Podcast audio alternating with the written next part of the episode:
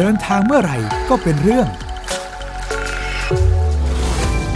กับสวงสิทธิสมานในรายการเดินเล่าเอาเรื่อง ส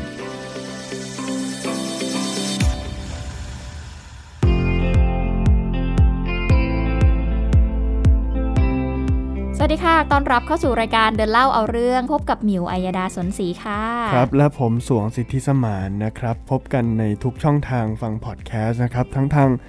www.thaipbspodcast.com หรือว่าทางแอปพลิเคชัน Thai PBS Podcast นะครับ แล้วก็ช่องทางฟังพอดแคสต์อื่น ๆ ใน Spotify ใน Apple Podcast นะครับ ใช่แล้วค่ะ เพราะว่าเรามีหลากหลายช่องทางเลย ใครสะดวกช่องทางไหนก็ลองไป search หากันได้เนาะไม่ว่าจะเป็นไทย PBS Podcast หรือว่าจะ search เป็นชื่อครับรายการของเราเลยก็ได้นะคะ กับเดินเล่าเอาเรื่องนั่นเองค่ะสำหรับวันนี้ค่ะ คุณผู้ฟังจะบอกว่ารายการเดินเล่าเอาเรื่องมันก็เป็นการพูดถึงการเดินทางถูกเนาะต้องการครับท่องเที่ยวของสวงใช่ไหมคะใช่ครับเอาประสบการณ์มาเล่าให้เราได้ฟังกัน แต่จะพูดถึงการท่องเที่ยวแล้วเนี่ยมันก็มีหลากหลายรูปแบบเหมือนกันเนาะถูกต้องครับอืมคือการท่องเที่ยวเนี่ยถ้าอย่างคนไทยเราเนี่ยก็จะชอบถามกันว่า ชอบไปทะเลหรือชอบไปภูเขาใช่ไหมอ่าฮะใช่นะหลายคนก็อาจจะชอบไปทะเล บางคนก็อาจจะชอบปีนเขาฮะแล้วก็เดินป่ากางเต็นท์ตั้งแคมป์อะไรเงี้ยฮะอ่าดูจะเป็นเทรนด์ใหม่ด้วยเนาะเรื่องการไปตั้งแคมป์ทุกวันนี้ค่ะ ซึ่งมันก็เป็นรสนิยมของแต่ละคนเลยนะฮะค่ะแต่ว่า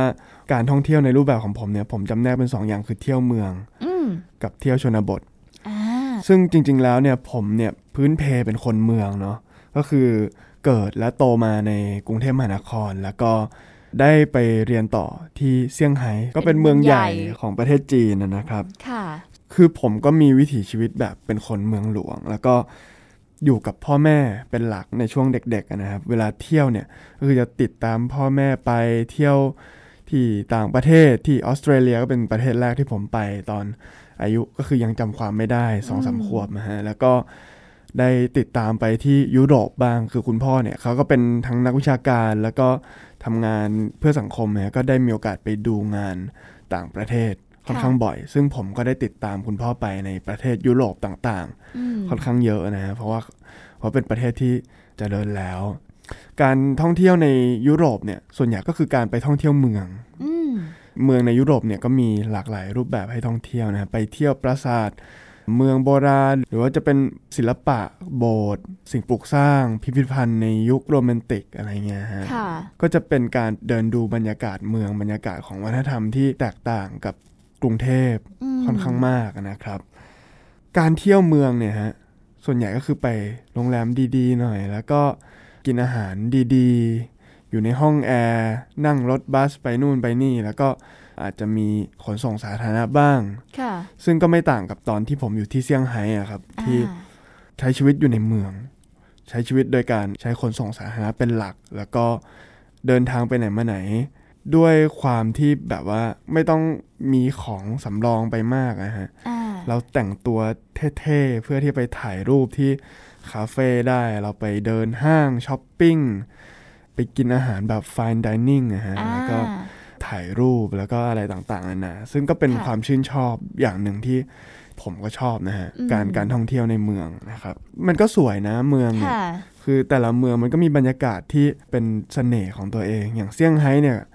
คือมันก็มีเสน่ห์ของความเป็นแบบเมืองจีนที่แบบมีชุมชนคนค่อนข้างเยอะ แต่ว่ามันก็มีตึกสูงมีอืมมีย่านที่เป็นแสงห้างสรรพสินค้าสีใช่อ่าอะไรแบบนั้น ใช่ครับ แล้วก็บางเมืองเนี่ยก็จะแตกต่างออกไปค่ะแบบว่าอย่างหางโจวเนี่ยก็อาจจะดูค่อนข้างสงบ มีอืมแม่น้ำอ่ามีทะเลสาบมีภูเขาอะไรเงี้ยประกอบกับสลับกับตึกไปบ้างอะไรต่างๆเนี่ยฮะ คือแต่ละเมืองก็จะมีความแตกต่างกันไป แล้วก็การได้ท่องเที่ยวเมืองเนี่ยมันก็เป็นการชื่นชมวัฒนธรรม เป็นการอืมดูวิเสถีพชีวิตใช่วิถีอ่าชีวิตของคนในประเทศต่างๆ ในเมืองต่างๆที่เราไปนะฮะค่ะสำหรับผมเองเนี่ยการท่องเที่ยวแบบเมืองเนี่ยก็คือพื้นเพที่ผมโตมาแล้วก็ค่อนข้างที่จะชื่นชอบ แล้วก็มันก็ยังทั้งสนุกแล้วก็ยังมีประโยชน์ด้วยนะฮะซึ่ง เรื่องของการท่องเที่ยวเมืองเนี่ยผมคิดว่าอย่างแรกเลยเรื่องของการท่องเที่ยวเนาะมันมันมีประโยชน์อยู่แล้ว ตรงที่ว่าการเดินทางเนี่ยการท่องเที่ยวเนี่ยมันคือการไปเจอสิ่งใหม่ๆค่ะการได้เห็นวิถีชีวิตใหม่ ๆ การไม่หยุดอยู่นิ่งนะฮะแล้วก็การเที่ยวในเมืองเนี่ยมันเพิ่มโอกาสของเราให้ ให้มีโอกาสได้พบกับเพื่อนใหม่อ่าๆได้มีปฏิสัมพันธ์กับความเป็นไปรอบๆตัวนะฮะในเมือง อย่างที่ผมไปทริปรัสเซียเนี่ยฮะผมผมไปคนเดียวใช่ไหมค่ะทริปรัสเซียผมไปคนเดียวแล้วผมก็ไปนอนอยู่ในโฮสเทลซึ่งในโฮสเทลนั้นเนี่ยห้องหนึ่งมันนอนได้ 10 คน 10 คนในห้องนั้นเนี่ยก็จะเป็นนักท่องเที่ยวที่มาจากอังกฤษ มาจากเอ่อญี่ปุ่น มาจากเกาหลี มาจากตะวันออกกลางมาจากสเปนมาจากฝรั่งเศสเต็มไปหมดเลยแล้ววันนั้นเนี่ยก็ด้วยความที่ผมไปถึงที่รัสเซียเนี่ยก็เข้าโฮสเทลไปเจอกับเพื่อนใหม่ ๆ แล้วก็ ออกไปเที่ยวตอนกลางคืนด้วยกันอ่าเป็นเพื่อนกันเลย make friend กันได้ทันทีเลย ก็ถือว่าเจ๋งดีครับ การท่องเที่ยวเมืองเนี่ยมัน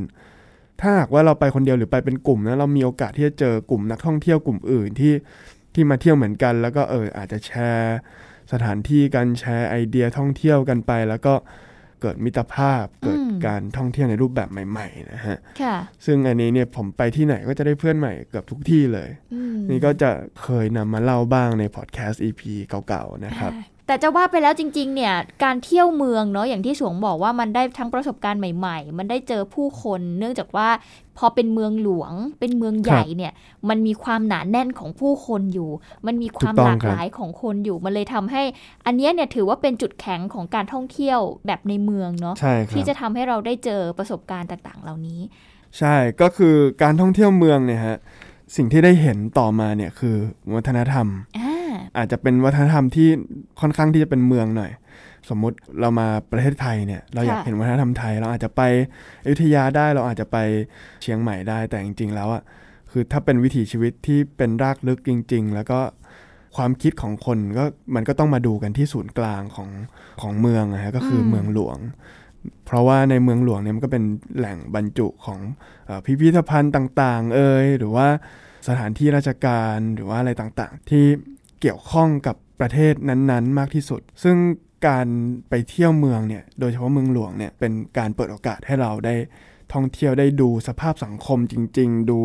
วัฒนธรรมดูความเชื่อของคนในพื้นที่นั้นๆนะฮะว่า คือมันก็เป็นตัวบ่งบอกอะว่าคนใน พื้นที่เนี่ยมันเจริญแค่ไหนมันก็ดูที่เมืองนะครับอ่าจะว่าไปแล้วเนี่ยพอพูดถึงประเด็นนี้เนาะอยากถามสวงนิดนึงเหมือนกันนะว่าอย่างอย่างการที่เราไปเที่ยวในเมืองจีนอย่างเงี้ยครับค่ะ เราเที่ยวในเมืองเนี่ยเราได้เห็นวิถีชีวิตของคนจีน ในแบบที่เราเคยได้ยินมาจริงๆไหมหรือว่าเราได้เห็นแง่มุมอื่นจริงๆ ก็คือได้ได้ยินมาค่อนข้างไม่ดีนะฮะอืมค่อนข้างแบดเกี่ยวกับเมืองจีนก่อนที่จะไปๆอ่าก็จะเป็นแนวๆที่ว่า เอ๊ะไปแล้วคนจีนชอบสูบบุหรี่ไม่เป็นที่เป็นทางเอ่อไปแล้วชอบมีการถุยน้ำลาย บนถนนมีแต่คนบีบแตร ซึ่งซึ่งก็ต้องบอกว่ามันก็จริงบ้างไม่จริงบ้าง ทั้งนี้ทั้งนั้นเนี่ยมันก็ต้องดูว่าประเทศเขาเนี่ยค่อนข้างที่จะคนเยอะเนาะการอยู่เนี่ยมันต้องแข่งแย่งชิงกันขนาดไหนอะไรยังไง ถ้าพูดถึงแง่มุมที่ได้ยินมาเนี่ยมันได้ยินมาแบบนี้ แต่พอไปถึงแล้วเนี่ย มันก็ได้เจอแง่มุมอื่น ๆ ในสังคมด้วยนะฮะทั้ง ในแง่ของการที่แบบว่า ความจริงแล้วที่คนจีนชอบเสียงดังเนี่ย มันไม่ใช่เพราะเขาไม่มีมารยาทแต่ว่าอืมการเสียงดังเนี่ยคือมารยาทในรูปแบบของเขาอ่าคือการแสดงความคึกครื้น ความเป็นมิตรภาพต่อกัน แล้วก็เหมือนกับว่าแสดงน้ำใจการเสียงดังเนี่ยมันก็ทำให้ตัวเองดูใจกว้างขึ้นอะไรเงี้ยฮะค่ะมันก็เป็นวิธีการเอ็กซ์เพรสในด้านของแบบการเข้าสังคมของเขา ซึ่ง ถ้าไม่ไปก็ไม่รู้ไงอืมใช่ไหมถ้าไม่ไปเที่ยวก็ไม่รู้หรือว่าไม่ไปศึกษาไม่ไปเรียนอยู่ก็คงไม่รู้ตรงนี้ค่ะก็จะเห็นได้ว่าเนี่ยแหละคือประโยชน์ของการเที่ยวในเมือง แล้วก็จะได้เห็นวิถีชีวิตของผู้คน ที่ประเทศนั้นๆ จริง ๆ เนาะอย่างจีนใช่ครับก็อย่างที่สวงบอกไปเขาก็มีวิถีชีวิตแบบนี้ แต่ถ้าไปเที่ยวญี่ปุ่นเราก็จะเห็นชีวิตหรือวิถีชีวิตของคนใช่ญี่ปุ่นในอีกใช่รูปแบบหนึ่งใช่อะไรอย่างเงี้ยใช่เนาะใช่ใช่พอกลับมาที่ซึ่งไทยใช่ก็เป็นอีกแบบหนึ่งใช่อะไรซึ่งมันย่เยอาจจะแตกต่างกันโดยสิ้นเชิงใช่แต่ว่าค่ะสิ่งที่สิ่งที่ได้รู้แน่ๆก็คือได้ได้เปรียบเทียบได้เห็นความแตกต่าง แล้วก็ได้เรียนรู้ว่าเอ้ยจริงๆแล้วมนุษย์เรามันหลากหลาย มันขึ้นอยู่กับ วัฒนธรรมแต่ละวัฒนธรรมที่มันออกมาเนี่ยที่มันแตกต่างกันเนี่ยมันขึ้นอยู่กับภูมิอากาศอืมสภาพประเทศเอ่อพื้นดิน อาหารการกินหรือว่าความเป็นอยู่ต่างๆนะฮะมันมันมันเกี่ยวกับวัฒนธรรมหมดเลยซึ่งค่ะมันจะทำให้เราเปิดกว้างมากขึ้นนะฮะอืมการที่เราได้ท่องเที่ยวเยอะๆโดยเฉพาะไปไปเจอผู้คนใหม่ ๆ ในในสังคมเมืองอะนะครับอ่า แต่ว่าจะพูดไปแล้วก็สังคมเมืองกับสังคมชนบทมันก็จะแตกต่างกัน แต่เดี๋ยวเราจะไปพูดถึงชนบทเนาะว่า วิถีชีวิตหรือว่าความเป็นอยู่ของคนที่นู่นเขาจะเป็นยังไงอะนอกจากนี้การเที่ยวในเมืองยังรู้สึกปลอดภัยใช่มากกว่าครับด้วยใช่ไหมใช่ครับก็คือในเมืองเนี่ยเอาง่ายๆเลยคือมันมีกล้องวงจรปิด มันมีอืมสถานีตำรวจอยู่ใกล้ ๆ มันมีคนเยอะเป็นหูเป็นตา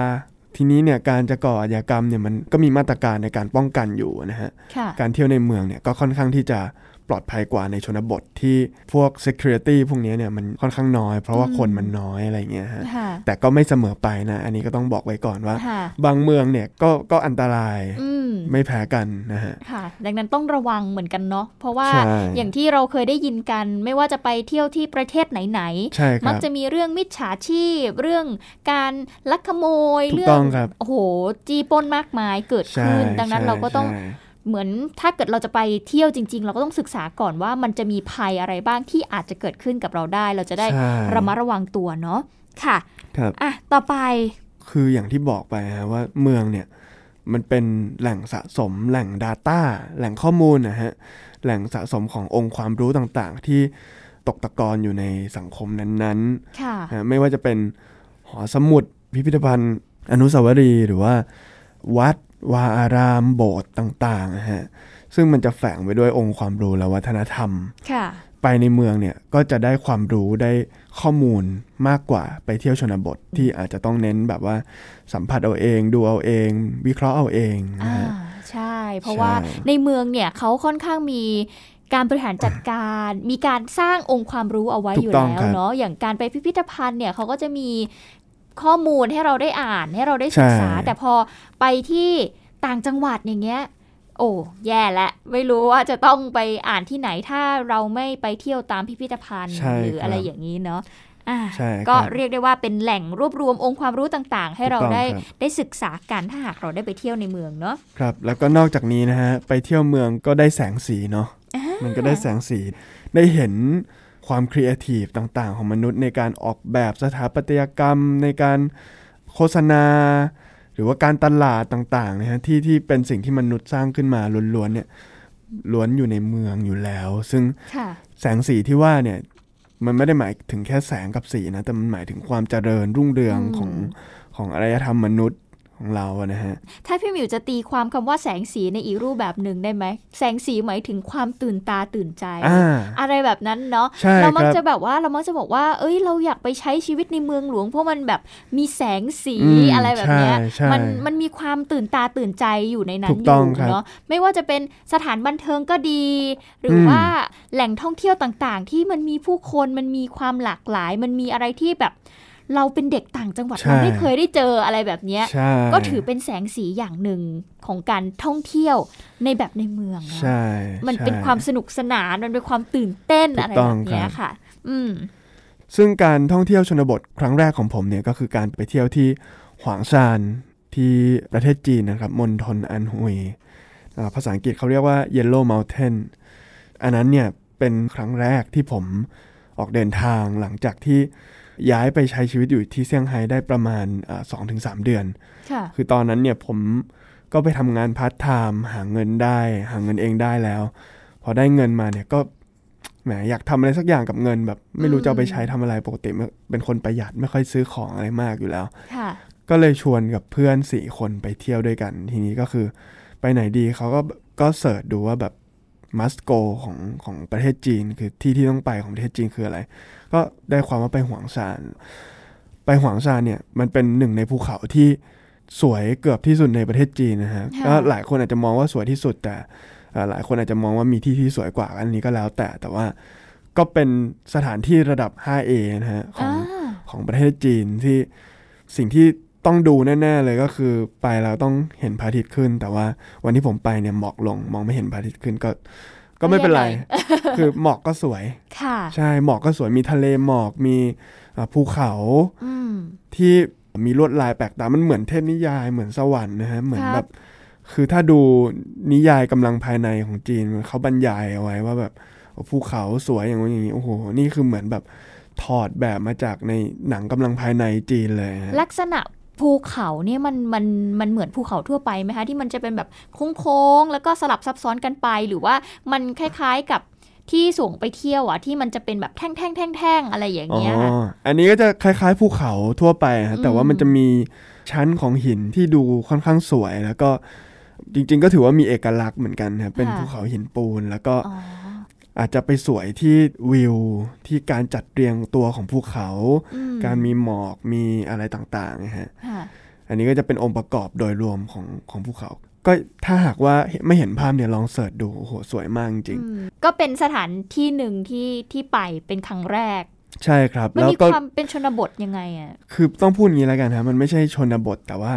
แต่ว่ามันคือธรรมชาติอ่าอ่ามันก็คือการท่องเที่ยวเมืองกับท่องเที่ยว ชนบทหรือว่าธรรมชาตินะฮะค่ะมันมีความเป็นธรรมชาติมันมี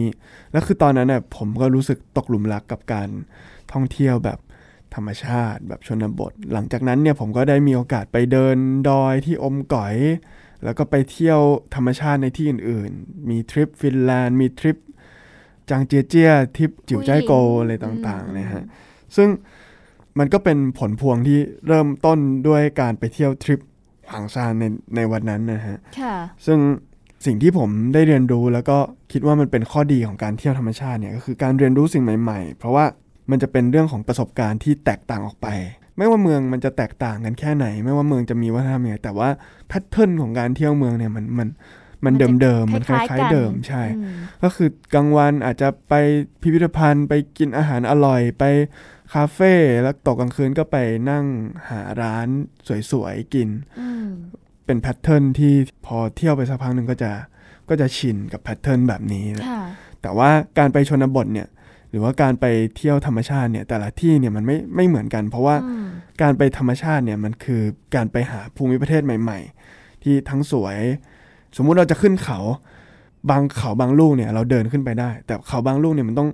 นั่งรถขึ้นไปก่อน แล้วไปถึงจุดนู้นแล้วค่อยปีนขึ้นไปต่อนั่งกระเช้าอะไรก็ตาม ซึ่งมันมันจะไม่เป็นแพทเทิร์นแล้ว มันจะมีความแตกต่างจากการเที่ยวเมืองนะฮะหรือว่าจะไปเที่ยวทะเลสาบต่างๆ เนี่ยคือ เที่ยวยังไงจุดชมวิวมันอยู่ตรงไหนอะไรเงี้ยฮะด้วยความที่มันมันแตกต่างกันค่ะทางภูมิประเทศเนี่ยมันทำให้การเดินทาง แตกต่าง ผู้คนที่ไปก็แตกต่างไม่เหมือนกันสักกลุ่ม ซึ่ง มันก็ทำให้เราเจอประสบการณ์ใหม่ๆจริงๆแล้วก็ได้ฝึกทักษะการแก้ปัญหาเฉพาะหน้าด้วยนะฮะค่ะ แล้วก็ประโยชน์ข้อต่อมาของการเที่ยวธรรมชาติเนี่ยก็คือ เรื่องของการช่วยในการผ่อนคลายเนาะอ่าใช่เพราะว่าธรรมชาติเนี่ยมันสวยมันสวยจริง ๆ แล้วก็ค่ะการออกเดินทางท่องเที่ยวเนี่ยมันทำให้เหมือนกับว่าเราได้อยู่กับตัวเองด้วย ได้ได้ฟื้นฟูสภาพจิตใจต่างๆ คือผมขอใช้คำหนึ่งคำว่า social detox อ่าก็คือเหมือนกับว่า เราอยู่ในเมืองเนี่ยเราอยู่กับแต่สังคม ซึ่งเราก็ต้องมานั่งคิดถึงเรื่องของการเข้าสังคมการอยู่ในออฟฟิศเนี่ยทำยังไงให้เป็นที่ยอมรับ มีการเมืองในบริษัทเอ่ยหรือว่าบางทีโซเชียลบางทีสังคมเนี่ยมันมันเป็นพิษต่อจิตใจเราเหมือนกันนะฮะถ้ามันมากเกินไป ก็บางทีเนี่ยเรามาเที่ยวธรรมชาติเนี่ยแล้วก็ จากสังคมบ้าง สักค่ะประมาณ 4-5 วันอืมมันก็ทำให้สภาพจิตใจของเราดีขึ้นมาได้ดีขึ้นเหมือนกันนะครับค่ะก็เป็นวิธีการหนึ่งที่ผมมักจะชอบใช้นะครับ ที่อยู่ในเมืองเครียดๆก็โอเค ไปพักผ่อนเงียบๆปิดโทรศัพท์สักสองสาวัน แล้วก็ไปเสพธรรมชาติ ก็มันก็มันก็สบายใจดีเหมือนกันนะฮะค่ะ เออใช่มันช่วยได้จริงๆเนาะจริง ๆ แล้วพี่หมิวก็ชอบเหมือนกันนะครับการแบบได้ไปเที่ยวเป็นธรรมชาติ ได้มองต้นไม้เขียวๆหรือได้มองแหล่งน้ำที่มันแบบกว้างๆไกลใช่ๆแล้วอยู่ใช่นิ่งๆอะไรแบบนี้มันมันสบายใจกว่าเนาะใช่มันดีมากอะคืออมแตกต่างกับเมืองที่ว่าเมื่อกี้เนี่ยก็คือบอกว่ามันมีแสงสีใช่ในชนบทนี่มันไม่มันจะไม่ใช่แนวแสงสีแล้ว มันจะเป็นอืมแนวแบบความสงบ คืออย่างที่ Slow life ที่พี่หมิวบอกมันคือเออความตื่นตาตื่นใจใช่ ความหวือหวาความโอ้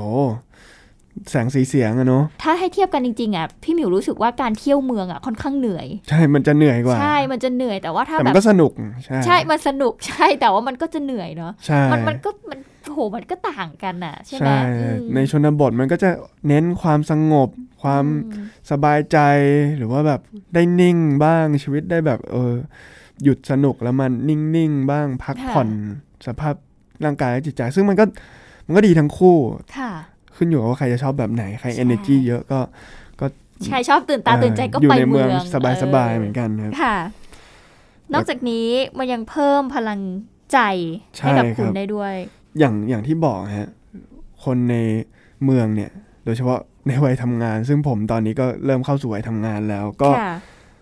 มันจะมีความเครียดอืมเออแล้วคือผมได้ได้เห็นจริง ๆ เนาะว่า การเรียนกับการทำงานเนี่ยมันต่างกันเยอะมากเลยใช่ทำงานมันเครียดกว่าเยอะเลย มันจะมีความเหนื่อย มีเรื่องส่วนตัวที่เป็นปัญหาในทุกๆวันนะนะครับ ที่กวนใจเราการเที่ยวเนี่ยมันช่วยผ่อนคลายตรงนี้ได้ เพราะความสวยงามของธรรมชาติ แล้วก็การได้ social detox นะฮะนอกจากนั้นก็ยังช่วยเพิ่มทักษะชีวิตในด้านต่างๆ ได้รู้จักความลำบาก บางทีเนี่ยการท่องเที่ยวในรูปแบบ ชนบทเนี่ยไปปีนเขาไปเดินป่าเนี่ยมันจะเจอภัยอันตรายต่างๆ ไม่ว่าจะเป็นค่ะอ่าสภาพอากาศฝนตก เจอแมลงเจอสัตว์อะบางทีก็ต้องเดินข้ามห้วย ข้ามคลองมอะไรไปปีนเขามันก็เหนื่อยนะฮะค่ะบางทีก็ต้องประหยัดน้ำได้กินข้าวก็ต้องประหยัดมันทำให้ชีวิตเหมือนกับว่าได้รู้จักความลำบากบ้างนะฮะแล้วก็เป็นความท้าทายความสนุกในรูปแบบหนึ่งเหมือนกันนะครับค่ะ แล้วก็สุดท้ายแล้วก็จะ ได้รู้ว่าโลกใบนี้เนี่ยมันมหัศจรรย์เพียงไหนนะฮะอืมจริงเวลาเราไปเที่ยวในเมืองเนี่ยเราได้เห็นฝีมือ การสร้างตึกการออกแบบหรือว่าความสร้างสรรค์ความครีเอทีฟของมนุษย์เนี่ยเป็นความมหัศจรรย์ในรูปแบบของมนุษย์นะฮะคือในเมืองเนี่ยมนุษย์สร้างแต่ชนบทเนี่ยเป็นสิ่งที่ธรรมชาติสร้างขึ้นมา โดยไม่ต้องใช้กำลังคนหรือมนุษย์เลยแต่สร้างขึ้นมาด้วยระบบนิเวศด้วย อะไรต่างๆ ที่เราก็อาจจะมีวิทยาศาสตร์รองรับหรืออาจจะไม่มีนะฮะอืมมันคือความสวยงามใช่ไม่ว่าจะโอ้โห ไปดูแสงเหนือแล้วโอ้โห แสงเหนือนี่มันสวยมากนะ แล้วก็ในทะเลสาบต่างๆ ในจิ๋วใจายโกวเนี่ยโอ้โหน้ำมันใสขนาดนั้นได้ไงแบบภูเขามันสวยขนาดนั้นได้ยังไงอะไรเงี้ยฮะเออก็ก็เป็นก็เป็นสิ่งที่มหัศจรรย์มากๆนะครับสำหรับธรรมชาติค่ะนะครับ ก็เป็นวิถี ของการท่องเที่ยวที่แตกต่างกันโดยสิ้นเชิงอ่าการเที่ยวธรรมชาติ หรือว่าเที่ยวชนบทเนี่ยเจอกับการท่องเที่ยวเมืองนะฮะค่ะ คือต้องถามพี่หมิวว่า ที่เราคุยกันมาเนี่ยครับชอบแบบไหนมากกว่าฮะอืมถ้าโดยส่วนตัวเนาะจริง ๆ เที่ยวได้ทั้งสองรูปแบบ แต่ถ้าถามครัว่าบชอบแบบไหนมากกว่ากันพี่หมิวชอบการท่องเที่ยวชนบท หรือการท่องเที่ยวธรรมชาติมากกว่า เพราะว่าหนึ่งคือเรารู้สึกว่าการไปท่องเที่ยวมันควรได้พักผ่อนอะครับ ใช่ไหมคะอย่างที่สวงบอกอะ่ะ มันจะได้เจอความมหัศจรรย์บางอย่างครับที่เราแบบเฮ้ยเป็นไปได้ยังไงอะ่ะอืมใช่ไหมครับคือมันตื่นตาตื่นใจอะ่ะพี่หมิวใช่รู้สึกว่าทุกครั้งที่ไปเจอภูเขา หรือไปเจอแม่น้ำหรือไปครับเจอแบบทะเลสาบอะไรก็แล้วแต่เรารู้สึกว่าแบบเฮ้ยมันมหัศจรรย์อะ พี่หมิวชอบแบบนี้มากกว่า ชอบชอบการที่แบบมันเกิดขึ้นโดยที่เราไม่รู้ว่ามันทำมาได้ยังไง มันไม่รู้ว่ามันเกิดขึ้นมาได้ยังไงอะไรอย่างเงี้ยค่ะ ใช่ใช่อืมแต่เที่ยวเมืองก็สนุกนะในอีกรูปแบบหนึ่งครับถ้าเรารู้สึกว่าเราอยากจะแบบ enjoy กับชีวิต อยากจะอืมแบบมีแอคทิวิตี้ที่ครับมันเติมเต็มตัวเองอะไรอย่างเงี้ยครับก็ก็เที่ยวเมืองก็เที่ยวได้ทั้งสองรูปใช่แบบอืมนั่นจริง ๆ อาจจะเป็นเพราะว่าพี่หมิวเนี่ยใช้ชีวิตอยู่ในเมืองเป็นหลักก็เลยใช่รู้สึกด้วยว่าอยากจะออกไปแบบนะ เห็นใช่ธรรมชาติบ้างเนาะถูกได้สูดอากาศหายใจบ้างอยู่ในอืมเมืองมันเหนื่อยใช่ค่ะแต่ว่ามันก็แหมเป็นสัจธรรมของมนุษย์นะฮะไม่มีใครพอใจในสิ่งที่ตัวเองมี เพราะว่าอย่างคนชนบทหลายคนเนี่ยก็อยากที่จะเข้ามาหวยหาแสงสีในเมืองถูกเข้ามาอืหาโอกาสเข้ามาเจอสังคม หาอะไรต่างๆ ในเมืองที่แบบในชนบทไม่มีฮะก็อยากจะเข้ามาในขณะที่ผมเองเนี่ยโตมาในเมืองใช้ชีวิตอยู่ในเมืองเที่ยวแต่ในเมือง ก็อยากจะ ไปอยู่ชนบทบ้าง แต่ว่าอ่สุดท้ายแล้ว ถ้าให้เลือกจริง ๆ ใช้ชีวิตอยู่ไหน ผมก็คงต้องเลือกอยู่เมือง เพราะว่าอืมผมชินแล้วกับการอยู่เมือง ถึงแม้ว่าจะรักจะชอบชนบทแค่ไหนแต่ว่าให้มันเป็นแค่เวเคชันก็พอเป็นอ่าเป็นแค่เอ่อการท่องเที่ยวอะไรเงี้ยฮะค่ะถ้าสุดท้ายจะให้ผมเลือกเนี่ย ว่าชอบเที่ยวแบบไหนที่สุดเนี่ย ผมจริง ๆ ผมผมชอบทั้งเมืองทั้งชนบทใช่ไหมอ่าผมชอบอะไรที่อยู่ตรงกลางระหว่างเมืองกับชนบท คือประเภทที่ว่าเมืองที่ไม่ใช่เมืองใหญ่มากอืมเป็นเมืองที่ตั้งอยู่ใกล้กับธรรมชาติ เป็นเมืองที่ออกจากโรงแรมขับมอไซค์ไป 20 นาทีเจอภูเขาอืมอีก 20 นาทีเจอแม่น้ำอะไรเงี้ยฮะค่ะซึ่งสถานที่ที่ผมมองว่าตอบโจทย์ที่สุดเที่ยวสนุกที่สุดตั้งแต่ผมเคยเที่ยวมาเนี่ยคือ กุ้ยหลินอ่าเพราะกุ้ยหลินเนี่ยตั้งอยู่ในบน พื้นที่ที่เป็นภูมิประเทศแบบภูเขาหินปูนที่มันเป็นลูกๆ เยอะๆ หลาย ๆ ลูกนะฮะ แล้วก็ขึ้นสลับกันมีรูปทรงที่ค่อนข้างแปลกหูแปลกตาสำหรับคนไทยนะฮะ เป็นภูมิประเทศที่แปลกๆ แต่สวยมากอืมแล้วก็มีแม่น้ำไหลผ่านนะฮะ ก็คือมีทั้งภูเขา มีทั้งแม่น้ำแล้วก็มีบ้านเรือนอ่ามีตลาด เป็นการผสมผสานกันระหว่าง ชนบทและเมือง มีทั้งวัฒนธรรมให้เสพมีทั้งวิถีชีวิตคนเมืองให้เสพอืมมีทั้งอ่าวิวธรรมชาติให้เสพมีทั้งภูเขา มีทั้งแม่น้ำนะฮะค่ะแถมแดดก็ยังดีมากด้วยอืมเที่ยวสนุกมากเมืองนี้ก็ก็ยกให้เป็นอันดับหนึ่งของเมืองที่ผมรู้สึกว่าเที่ยวสนุกที่สุดอ่าค่ะแต่แต่ในแง่ของวิวก็อาจจะเป็นที่อื่นนะฮะค่ะอ่า ถ้าเทียบกับเมืองไทยก็อาจจะพูดได้ว่าไปอยู่ที่เชียงใหม่เนอะอ่าใช่ไหมอ่าคะอ่าเชียงใกล้ใหม่เคียงก็แบครับว่าเออมีความเป็นเมืองอยู่ แล้วก็ยังมีวัฒนธรรมที่ค่อนข้างเด่นชัด แล้วก็ยังมีสถานที่ท่องเที่ยวที่มันแบบใช่มีความเป็นธรรมชาติอยู่ใช่ด้วยใช่นะคะก็ถ้าให้ผมเลือกผมก็เลือกแบบนี้นะฮะนั่นแหละค่ะ คุณผู้ฟังก็เป็นรูปแบบการเดินทางครับต่างๆ ที่ส่วงนำมาเล่าให้ได้ฟังนะคะว่าในแต่ละรูปแบบในแต่ละ การท่องเที่ยวครับทั้งในเมืองทั้งชนบทเนี่ยครัมันบมีความแตกต่างกันยังไง แล้วก็ได้เรียนรู้อะไรบ้างนั่นเองค่ะ ครับก็จากการเดินทางมาทั้งหมดอะนะฮะจริง ๆ แล้วผมได้เห็นการเติบโตของตัวเองผ่านการเดินทางหลาย ๆ ครั้งนะฮะอืมไม่ว่าจะเป็นเหมือนตอนที่ไปกุ้ยหลินเนี่ยก็ได้หลงทางแบบว่าได้แก้ไขปัญหาวิกฤตที่แบบเราไม่รู้ทางเราต้องหาทางกลับโรงแรมให้ได้ หรือว่าจะเป็นตอนที่ ไปจางเจเจี้ยแล้วต้องแบบแหมซ่าแล้วไปเจอกองทัพยุงอ่าหรือว่าจะเป็นตอนไปจิ๋วใจายโกที่ไม่ทำการบ้านไปก่อน แล้วไปพบว่ามันปิดอะไรเงี้ยแต่ว่าโอ้โหก็เอาตัวรอดจนจนสามารถเข้าไปเที่ยวในจิ๋วใจายโกได้ แล้วก็เกิดเป็นประสบการณ์ที่ที่มหัศจรรย์ครั้งหนึ่งในชีวิตผมนะฮะมีค่ะอีกหลายการท่องเที่ยวที่ที่ผมได้เล่าให้ฟังไปในพอดแคสต์เดินเล่าเอาเรื่อง EP ก่อนๆนะครับค่ะแหมไปมาเยอะก็ได้เรียนรู้อะไร หลากหลายใช่ในแต่ละการท่องเที่ยวเนี่ยในแต่ละทริปเนี่ยมันก็ได้มีสิ่งใหม่ ๆ เกิดขึ้นกับชีวิตผมทำให้ผมเจริญเติบโตขึ้นมาจนถึงทุกวันนี้นะฮะอืมแล้วก็ภายใต้สถานการณ์โควิดเนี่ยผมก็ไม่ได้ท่องเที่ยวมาเป็นเวลาสักพักหนึ่งแล้วคือไปเที่ยวนั่นแหละ แต่ไปแบบไปต่างจังหวัดไปพักผ่อนธรรมดาที่มันไม่ได้เป็นการผจญภัยในรูปแบบใหม่ ๆ สักเท่าไหร่นักนะครับสำหรับ รายการเดินเล่าเอาเรื่องผ่านมา 39 EP แล้วนะครับ ก็น่าจะต้องพักซีซั่นไว้ก่อนตอนนี้ ต้องขอบพระคุณคุณผู้ฟังทุกท่านนะครับ ที่อยู่ฟังจาก EP แรกที่ผมพูดถึงปัตตานีนะครับ จนถึง EP นี้นะครับ ก็ต้องขอบพระคุณคุณผู้ฟังทุกท่านจริง ๆ นะครับ ค่ะ แล้วก็หวังว่าทุกคนที่ได้ฟังเราแล้วก็ร่วมเดินทางไปกับเราเนี่ยจะค่อยๆเติบโตเนาะครับจะค่อยๆเรียนรู้แล้วก็ค่อยๆชอบ การท่องเที่ยวการเดินทาง แล้วก็เชื่อว่าทุกๆการเดินทางของพวกเรานะคะครับหรือแม้แต่ของคุณเอง มันมักจะมีเรื่องราวแฝงเอาไว้อยู่ถูกอต้องยู่ที่ครับว่าคุณเนี่ย เปิดใจหรือคุณได้ลองก้าวเท้าออกไปอืมไปเจอประสบการณ์ใหม่ ๆ บ้างแล้วหรือยังเนอะครับอืมก็สำหรับ EP นี้ก็จบลงไปแล้วนะครับ เป็น EP สุดท้ายค่ะของเดินเล่าเอาเรื่องใน season นี้นะครับค่ะถ้ามีโอกาส ใน season หน้าก็หวังว่าจะได้